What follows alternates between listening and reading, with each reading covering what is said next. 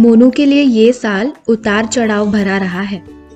मोनू को इस साल ने खुद से पूछने और दुनिया में खोजने के लिए अब बहुत सारे सवाल दिए हैं। कुछ के जवाब वो ढूंढ पाई है, जैसे कि घर के काम सिर्फ औरतों के नहीं होते, एक लीडर कोई भी हो सकता है, और यह भी कि लिंग धारणाएं क्या होती हैं। और कुछ के जवाब उसे आने वाले वक्त में मिलेंगे।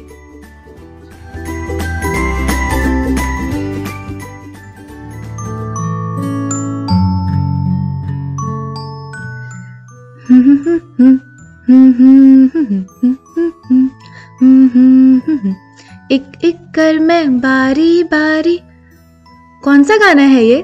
सुना सुना लग रहा है। ऋतू ने मोनू से पूछा, तू बता कौन सा है? ऋतु कुछ देर सोच कर जवाब देती है, ये तो वो गाना है जो हमारे व्हाट्सएप पर आता है, मैं बोलूंगी, है ना? हाँ, बिल्कुल सही। फिर ये दोनों मिलकर यह गाना गाने लगते हैं और गांव की चौपाल की ओर चल देते हैं। आज मोनू और ऋतु चौपाल पर पढ़ने के लिए मिल रहे हैं।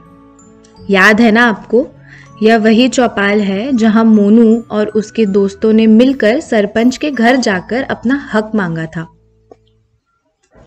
सरपंच के आपके साथ होने पर सब कुछ ठीक तो नहीं होता है। गांव के लोग अभी भी बार बार आकर मोनू और उसके दोस्तों को परेशान करते हैं, या खुद अपने में ही कुछ न कुछ बोलते हैं इन लड़कियों को सुनाने के लिए, जैसे अभी भी हो रहा है। दादाओं की टोली धीरे धीरे चौपाल की तरफ बढ़ रही है, अपने हाथों में ताश की गद्दी और बीड़ी लिए। उसमें से एक ताऊ पास आकर बोले, तुम लड़कियां क्या यहाँ रोज रोज आ जाती हो? हम हमारा काम कब करेंगे? मोनू ताऊ को झट से जवाब में कहती, हम क्यों रोज नहीं आएंगे? हमने रोज आने की परमिशन ली है सरपंच जी से, हम तो रोज आएंगे। ताऊ ने तो बिल्कुल भी नहीं सोचा था कि वो जिन लड़कियों को यह बोलने जा रहे थे वह ऐसा जवाब देंगी। उन्होंने फिर कुछ अपने मन में बोला और वो वहां से चल दिए। इधर ऋतु एकदम हक्का बक्का थी मोनू को इस तरह से जवाब देते देखकर। वह मोनू को कहती, तू बड़ों से मुंह क्यों लगाती है? अच्छी बात नहीं होती। क्यों अच्छी बात नहीं होती? वो बड़े हैं। ये ताऊ हमें रोज कुछ ना कुछ बोलते हैं, जब पास से निकलकर जाते हैं तेरा ध्यान नहीं रहता, पर मैं सब सुनती हूँ। तो तू बस इतना बोल देती कि हमने यह वक्त लिया है, हम पढ़ेंगे, उसके बाद आप आपका काम कर लेना। मेरी मम्मी कहती हैं बड़ों को जवाब देना गलत है, बुरी लड़कियां करती हैं ऐसा। ओह, ये सिर्फ तेरी मम्मी ही नहीं, मेरी मम्मी भी कहती हैं। हुआ था एक बार ऐसा, तब मैंने इस पर बहुत सोचा। फिर मुझे लगा कि हम छोटे हैं तो क्या हुआ, हम हर वक्त गलत तो नहीं होते, और जो लगता है वो बोलने में क्या बुराई है? उसमें अच्छा और बुरा क्या है? और मुझे तो यह समझ नहीं आता कि ऐसा करने से कैसे किसी की इज्जत कम हो जाती है। मुझे तो ऐसा लगता है उन्हें अच्छे बुरे से परेशानी नहीं है, उन्हें हमारे बोलने से ही परेशानी है। मोनू की यह बात ऋतु को बहुत झटके से लगी और उसके पास रह गई, और वो दोनों फिर अपनी पढ़ाई में लग गए। थोड़ा वक्त हुआ, दोनों ने अपना अपना होमवर्क पूरा किया और अपने अपने घर के रास्ते लौटने लगी। तभी ऋतु ने अपने मन की बात फिर से छेड़ी, तू मुझे बता, तूने कभी और ऐसा किया है जब तूने किसी बड़े के सामने बोला हो? हाँ, बहुत बार किया है। बता बता, ऋतु एकदम से उत्साहित होकर बोली। जब लॉकडाउन लगा था ना, तब मैंने अपने घर यह पाया कि सिर्फ मम्मी ही घर का काम करती हैं, पापा तो कुछ नहीं करते। फिर मैंने पापा को जाकर बोला कि यह सही नहीं है। ओह, फिर क्या हुआ? उन्होंने उन्होंने तुझे डांटा?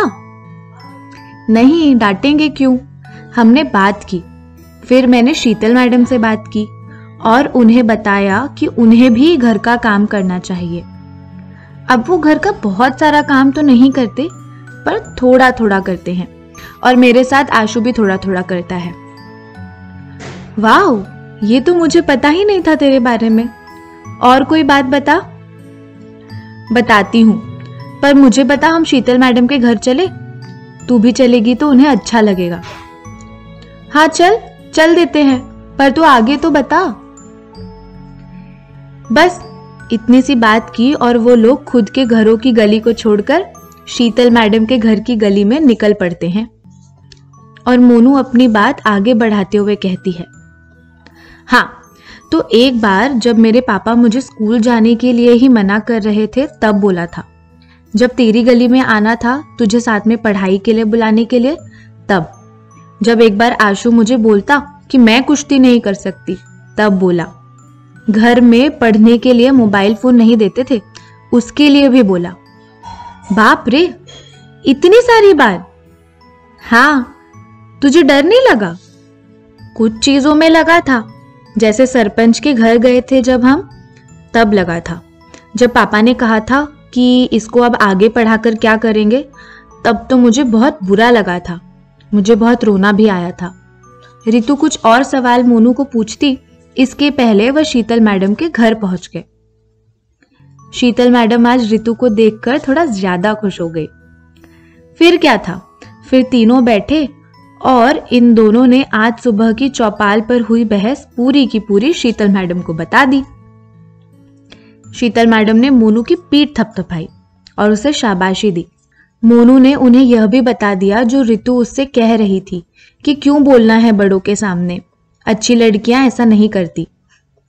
शीतल मैडम ने मुस्कुराते हुए कहा, ऐसा नहीं है ऋतु, बोलने से भला कोई कैसे अच्छी लड़की या बुरी लड़की हो सकता है। मुझे तो लगता है हमें बोलना चाहिए। हाँ जरूर, हमें किसी का अपमान नहीं करना चाहिए बोलते वक्त, पर बोलना नहीं छोड़ना चाहिए। वैसे ऋतु, तुम अवंती प्रोग्राम की बच्चियों की कहानियां सुनती हो? दोनों ने एक लय में हामी भरी। हाँ सुनते हैं ना मैडम। उसमें देखो, उन बच्चियों ने भी आवाज उठाई थी जिसके बारे में उन्हें लगता था, पर कैसे नए नए अनोखे तरीकों में। तुम्हें याद है एक कहानी थी मकन गांव की बच्चियों की? मोनू बीच में काटते हुए बोली, वही ना मैडम जिसमें दीदियों ने कविता लिखी थी, यह वक्त है रिवाज बदलने का। हाँ वही। फिर एक वो कहानी जहां उचाना ब्लॉक की लड़कियों ने घरेलू हिंसा पर काम किया था और एक गुड़िया को रंग बिरंगे रिबन्स बांध लोगों को घरेलू हिंसा क्यों नहीं करना चाहिए यह समझाया था।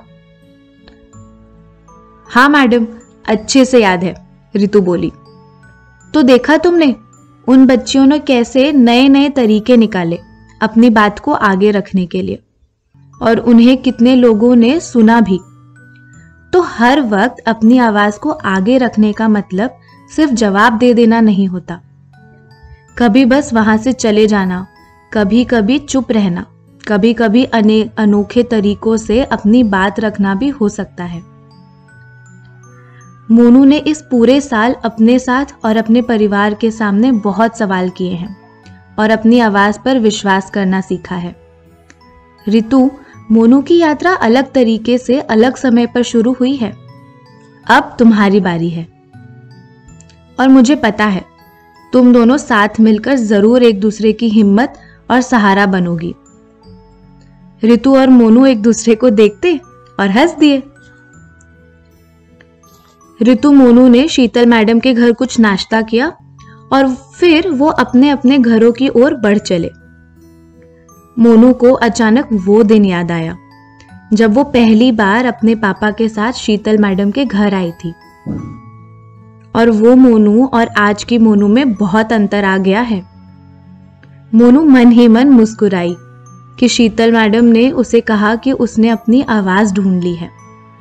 मोनू को बहुत अच्छे से तो पता नहीं है कि इसका पूरा मतलब क्या होता है, पर उसे खुद पर एक विश्वास सा महसूस होता है और जिसने उसे बहुत अच्छा महसूस कराया। तो फिर वह अपना मैं बोलूंगी गाना गुनगुनाते हुए गांव की किसी गली में गुम हो गई।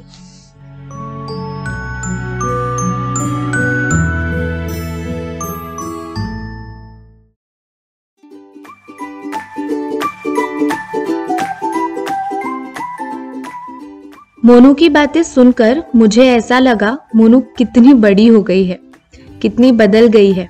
उसकी यात्रा बहुत ही रोचक रही है। अब उसके सवाल बदल गए हैं, खुद पर विश्वास आ गया है, सपनों के पीछे भागने की चाह और साहस आ गया है। साथ ही साथ क्या क्या सपने हो सकते हैं, किस तरह के सपने हो सकते हैं, इसकी परिभाषा भी बदल गई है। हमारा कहानियों को कहने का सफर और आपका उनको सुनने का सफर अच्छा रहा है। आने वाली कहानियों में आप उन लोगों को सुनेंगे जो ये कहानियों को सुनते आए हैं, और हम उनसे समझेंगे कि उनका कहानियों को सुनने का सफर कैसा रहा है। तो कोशिश करिएगा कि आप उन्हें जरूर सुने। इसके साथ साथ हम एक प्रतियोगिता लाए हैं जिसका नाम है मैं बोलूंगी, जहां आप इस प्रतियोगिता में जरूर भाग लें और अपनी जिंदगी से कोई ऐसा पल हमारे साथ साझा करें जब आपने अपनी आवाज को उठाया था। इसमें से कुछ चुनी हुई कहानियां अगले पॉडकास्ट में शेयर की जाएंगी। आप हमें आपका जवाब ऑडियो रिकॉर्ड कर हमें हमारे इस व्हाट्सएप नंबर पर भेज सकते हैं। हमारा व्हाट्सएप नंबर है नौ आठ नौ दो आठ पाँच छः छः शून्य आठ। तो चलो सखियों, मैं आपसे अलविदा लेती हूँ, पर आप ये गाना सुने बिना जाइएगा नहीं। बाय।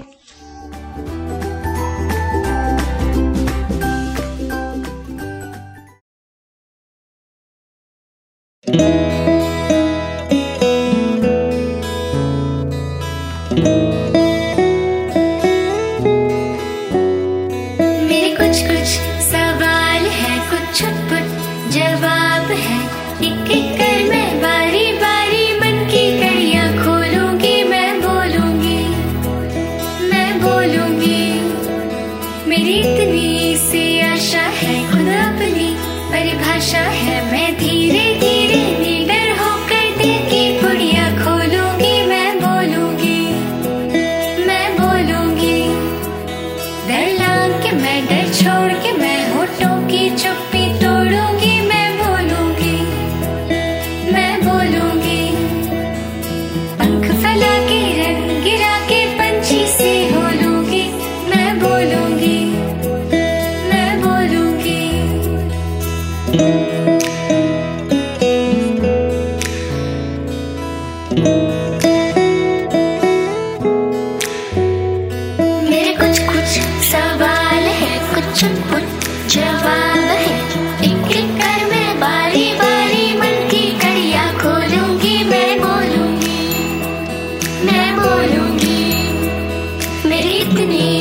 आशा है, खुद अपनी परिभाषा है।